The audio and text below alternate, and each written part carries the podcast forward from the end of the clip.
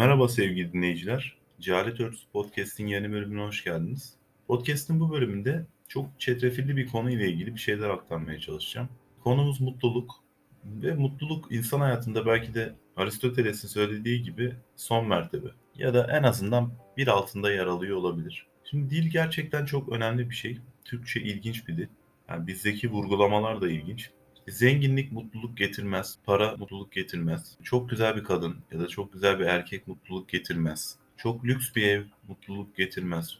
Çok iyi giysiler veya ün. Yani bir mekana gittiniz diyelim ve sizi sırf saygınlığınızdan dolayı ayakta karşılayan bir sürü kişi. Şimdi bunları birine söylediğimizde ben bunları yaptığımda mutlu oluyorum diyecektir. Yani kendi içimizde bunu düşündüğümüzde siz dinleyenler de düşünün. Bunun içten içe böyle olduğunu düşüneceksiniz. Yani bu şekilde yaşıyorum ve herhangi bir sıkıntı da yaşamıyorum. Şimdi bir yandan da ama bunların mutluluk olmadığını aslında biliyoruz. İşte dil bu anlamda çok önemli ve bunların adına bir şey denmeli.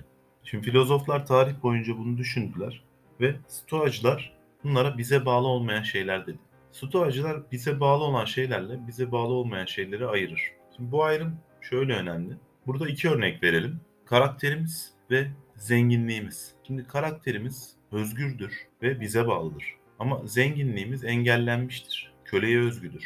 Bize bağlı değildir ve bunlar kolayca bizden sökülüp alınabilir. Şimdi şöyle bir örnek vereyim. Mesela Hesiodos, ünlü antik Yunan şairi Hesiodos, mutluluğun formülünü onun o ünlü eserinde, çok bilinen İşler ve Günler adlı eserinde kendince vermiş. Diyor ki bir evin olsun, bir karın, bir de öküzün. Bu şekilde mutluluğu sağlayabilirsin. Yani burada öküzden kasıt aslında bir meslek sahibi olmaktan bahsediyor.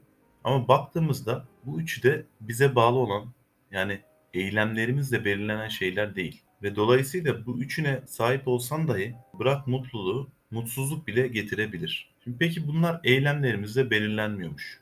Yani nasıl oluyor bu? Ben çok para kazanmak istediğimde daha çok, daha fazla çalışıyorum, daha çok para kazanıyorum güzel bir kadın ya da güzel bir adamla birlikte olmak istediğimde ona göre hareket ediyorum. Ünüm, saygınlığım artsın diye birçok para harcıyorum ya da emek harcıyorum. Veya bedenim daha sağlıklı, daha güzel olsun diye hayatıma dikkat ediyorum. Bedenime dikkat ediyorum.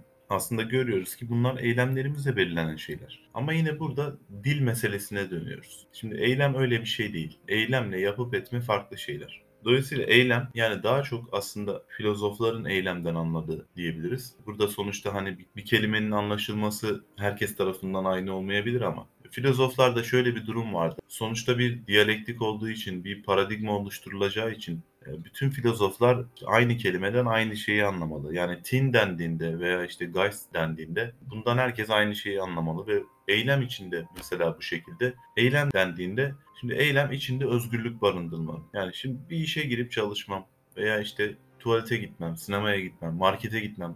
Bunların hepsi aslında yapıp etme dışarıdan baktığımızda.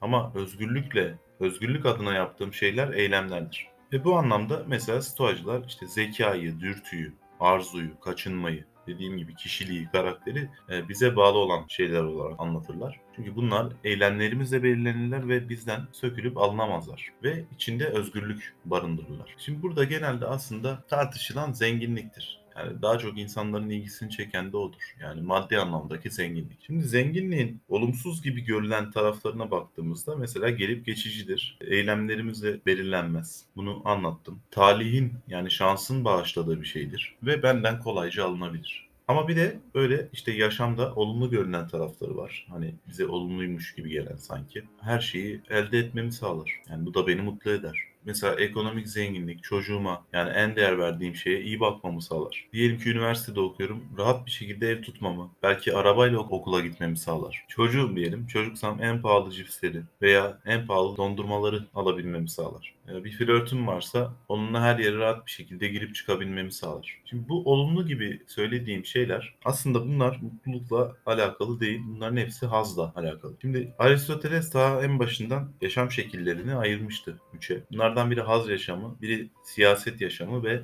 teoriye yaşam. Elbette onun tasdik ettiği yaşam teoriye yaşam. Yani aslında filozofun yaşamı denebilir. En altta da tabii haz yaşamı yer alır. Ama haz kötü bir şey mi? Yani neden kötü bir şey olsun? İşte ben yaşamımı bu şekilde sürdürüyorum. Herhangi bir şeyi de dert etmiyorum. Böyle bir insanım ben. Bu şekilde yaşıyorum diye veya doğaları gereği hayvanlar böyle yaşıyorlar diye ben hayvan mı olmuş oluyorum? İşte hayvana baktığımızda Aristoteles'in ayrımında haz yaşamına denk geliyor. Hayvan bir haz yaşamını yaşıyor. Ama ben bu şekilde yaşıyorum diye hayvan mı olmuş oluyorum? Yani hayvanca mı yaşamış oluyor? Kaldı ki hayvanca yaşamak da kötü bir şey değil. Bu hayvanın yaşamını küçümsemek oluyor bir yandan. Bir yandan da aslında insan daha değerlidir. İnsan hayvandan daha değerlidir gibi bir görüş üzerinden şekilleniyor bu. Şimdi insanlar hayvanlardan daha değerli olmayabilir ama insanlar hayvanlardan daha değerliyse ve insanca yaşamak gerekiyorsa haklıyız ama bunu kim söylüyor? Şimdi bunu aslında söyleyen örneğin Kant'a göre akıldır. Yani mutluluk işte Aristoteles'in söylediği gibi ruhun erdeme uygun veya işte aklın erdeme uygun yaşaması ya da işte stoacıların vurguladığı gibi işte doğaya uygun yani akla uygun yaşam değil. Yani akıl mutlu olmakla ilgilenmez. Ama akıl şunu söyler. insanca yaşaman gerektiğini hayvanlardan ayrılman gerektiğini söyler. Yani aklın işi budur. Aydınlanma döneminden temel mottosu Latincesi sapere aude. Aklını kullanma cesaretini göster cümlesinin ve Kant'ın bunu kullanmasının nedeni de budur. Yani insanca yaşamak akıllı olur. Ve bir yandan buna aslında insan olma cesaretini gösterdi diyebiliriz. Ama bunun için neden cesarete ihtiyacımız olsun? Yani böyle bir soru aklımıza gelebilir. Yani bunda korkulacak ne var? Dediğimizde bu soru eğer aklımıza geliyorsa o zaman korku duygusunun bir tanımlanması gerekiyor. Şimdi korku birçok filozofun belirttiği şekliyle belirsizlikle alakalı bir duygu. Belirsizlikler bizi korkutur. Ve hem evrimsel süreçle bağlantılı olarak hem yaşantılarla bağlantılı olarak korku duygusu her insanda farklılık gösterir. Yani kimisi sudan korkabilir, kimisi yüksekten korkabilir, kimisi kavga etmekten korkabilir. E bunların nedenleri veya yenilebilir korkular mı? Bunlar önemli değil. Ama şu önemli, insan korkmayabilir. Yani bu kendi elindedir. Korku dediğimiz şey aslında hayvanlara öz. Korku içinde kaçmayı da barındırmalı. Çünkü korku görülebilir olmalı ki ona korku diyelim. Yani insan hiçbir şeyden korkmadan yaşayabilir. Bunun tarihte sayısız örneği var. Şimdi aklını kullanma cesaretini göster derken Kant e, cesaret olarak muhtemelen bundan bahsediyordu. Hayvan o cesareti gösterebilecek bir varlık değil. Yani en azından bugüne kadar böyle. Ama şunu unutmamak gerekir. İnsan aklını kullanma cesaretini gösterirken bunu aslında aklını değil iradesini, istemesini, istencini kullanarak yapacak. Çünkü aklın işi başka. Yani sen istemenle, iradenle aklını kullanma cesaretini göster. Akıl da sana ne yapacağını yani insanca yaşaman gerektiğini zaten söyleyecek. Şimdi kutsal dinlerin aklı koyduğu yerle aslında Kant'ın aklı koyduğu yer aynı. Yani benim aklım var, ben onu dinlerim. Yani bizde kafasının dikine gitme deyimi vardı. Bu yani kimseyi dinlememe, söz dinlememe için kullanılsa da burada aklı bir küçümseme vardır. Ve işte dinlerin aslında Kant'ın aklı koyduğu yer budur. Ama burada aslında bu küçümseme değil bana kalırsa kavramların doğru anlaşılması. Aklıma göre hareket ederim. Aklım bana doğru yolu gösterir. Aklın sana doğru yolu göstermez. Çünkü aklın öyle bir işlevi yok. Sen istencinsin, iradensin, istemez. Yani Alman idealistlerin, idealist filozofların genelde aslında anlatmaya çalıştığı şey bu. Şimdi bizim ülkede mesela birisi aklın ve bilimin ışığında ilerlemeliyiz dediğinde kulağa çok aydınca gelir bu söz. Yani bundan güzel şeyler anlarız bize özgürce bir his verir. Ama aklın ışığında ilerlediğimizde neler olacağını bize aklı en iyi anlatan filozof verecektir. Ona en hızlı şey çünkü her yerde dolaşır diyen Thales mi verecek? Veya işte akıl apaçık bir şekilde her şeyle karışmayan tek şeydir. Zira sadece belli varlıklarda az veya çok miktarda bulunur diyen Anaksagoras mı verecek? Veya işte Platon insanın içindeki hesaplayan, düşünen yan diyen Platon mu verecek? Yani Aristoteles, John Locke, Spinoza, Kant hangisi aklı en iyi anlatıyor? Bilmiyoruz. Bunu hiç bilemeyeceğiz de. Ve insanın içinde hep bir korkusu varsa ya da hiç korkusu yoksa da sanki bununla ilgili gibi duruyor.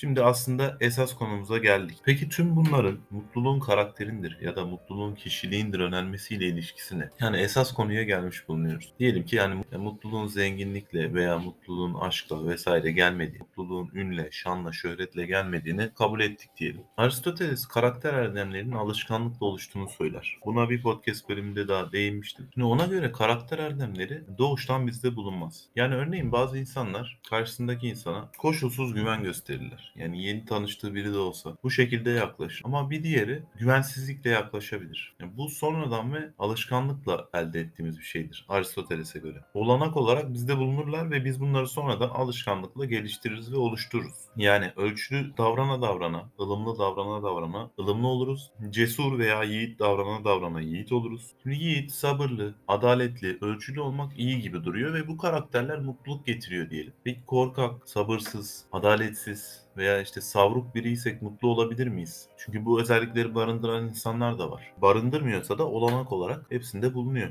Yani Aristoteles'in söylediğini tabii kabul edersek. Şimdi mutluluk karakterindir, mutluluk kişiliğindir önermesiyle aslında bunu kabul eden filozofların anlattıkları şey bana kalırsa şudur. Şimdi öncelikle insanlar öyle veya böyle toplumsaldırlar. Ve bunun gereği olarak da hep insanlar birlikte yaşarlar. Bir insan tek başına hayatta kalabilir ama yaşayamaz. İnsanların bazıları her ortama kolaylıkla uyum sağlarlar, bazıları ise tam tersi. Zengin biri olabilirsin, istediğin her şeye sahip olabilirsin, ünlü olabilirsin, şöhretli olabilirsin ama bunlar senin o bulunduğun ortamda bulunabilmeni sağlayan şeyler olmaz. Yani o mutlu olabileceğin insanlarla olmanı sağlayan şey çünkü hep bir insanlarla birlikteyiz bir yerlerde. O mutlu olabileceğin insanlarla olmanı sağlayan şey karakterindir, kişiliğindir. Yani insan kendini bulduğu yerde mutlu olur. Toplu bazı yerleri düşünelim. Örneğin bir sınıfı düşünelim. Gruplaşmalar olduğunu görürüz. Bu değişmez bir kuraldır. İnsan en çok kendi hissettiği yani kendini kendi olarak hissettiği kişilerle birlikte dolaşır. Yani villalarda, çok pahalı rezidanslarda oturabilirsin. En iyi okullarda okuyabilirsin ama buralarda kendini bulamadığın sürece mutlu olamazsın. Eğer olmak istemediğin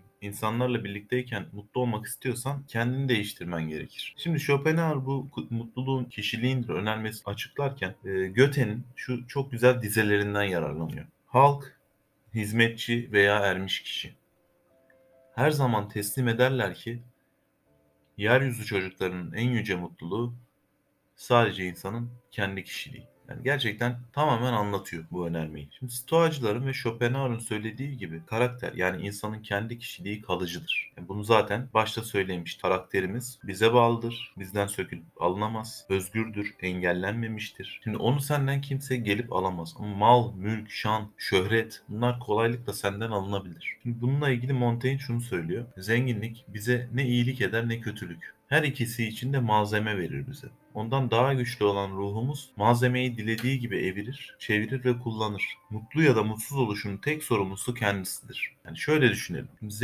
kuşağı denen kuşağın en büyük sorunu istediği işi yapamamasıdır. Şimdi derin bir tarih bilgisine sahip bir öğretmen bugün Starbucks'ta çalışıyor. Mühendis mübaşir oluyor. Yine mühendis asker olabiliyor veya yurt dışına gidip farklı işler yapabiliyor. Bu örnekler uzatılabilir. Eğer insanlar bu şekilde de mutlu yaşayabiliyorlarsa ki bu şekilde mutlu yaşayabilenlerin sayısı da oldukça fazla. Bu insanların kişiliğinin güçlü oluşu ile ilgilidir. Onlardan şöhretleri, bedenleri ve gerçek özellikleri kolayca alınmıştır, görülüyor ama kişilikleri ellerinden alınmamıştır. İşte bu neden nedir ki insan her koşulda mutlu olabiliyor. Bu yüzdendir ki derin bir tarih bilgisine sahip kişi kahve yapıp satarken mutlu olabiliyor ediyor. Acı gibi dursa da gerçek bu. Şimdi son olarak üç kutsal dine bakalım. Kutsal kitapların da bu manada insanda bir kişilik oluşturmaya çalıştığını görürüz. Yani öğretilerinin amaçlarından biri de bu gibi duruyor. İncil'deki komşunu kendin gibi sev ve düşmanını sev sözleri filozofların sık sık referans verdiği sözler. Yani siyaset ve özellikle ahlak felsefesiyle uğraşanlar özellikle bu kısma çok değinir. Şimdi Kur'an-ı Kerim'e bakalım. Göreceğiz ki o da insanda bir kişilik oluşturmaya çalışır. Aslında kendini tanımasını sağlar. Tabii kendince. Hırsızlık yapma, kötülük yapma, zina yapma, içki içme. Şimdi kutsal kitaplardaki ya da gerçek etikçilerin yaptığı şey aslında emir, buyruk adına ne dersek diyelim bunları ortaya koymaktır. Yapacaksın. Şimdi bu bazı insanlara özgürlüğü kısıtlayıcı gelebiliyor. Yine tarihte bunun sayısız örneği var. Eğer Göte'nin dediği gibi insanın kendi kişiliği mutluluğuysa tam mutluluğun emir dışında gerçekleşmesi beklenemez. Çünkü az çalmak, komşunu az sevmek, düşmanını az sevmek, az içki içmek ya da az kötülük yapmak diye bir şey olmaz. Umarım faydalı bir podcast bölümü olmuştur. Beni dinlediğiniz için çok teşekkür ederim. Hoşçakalın.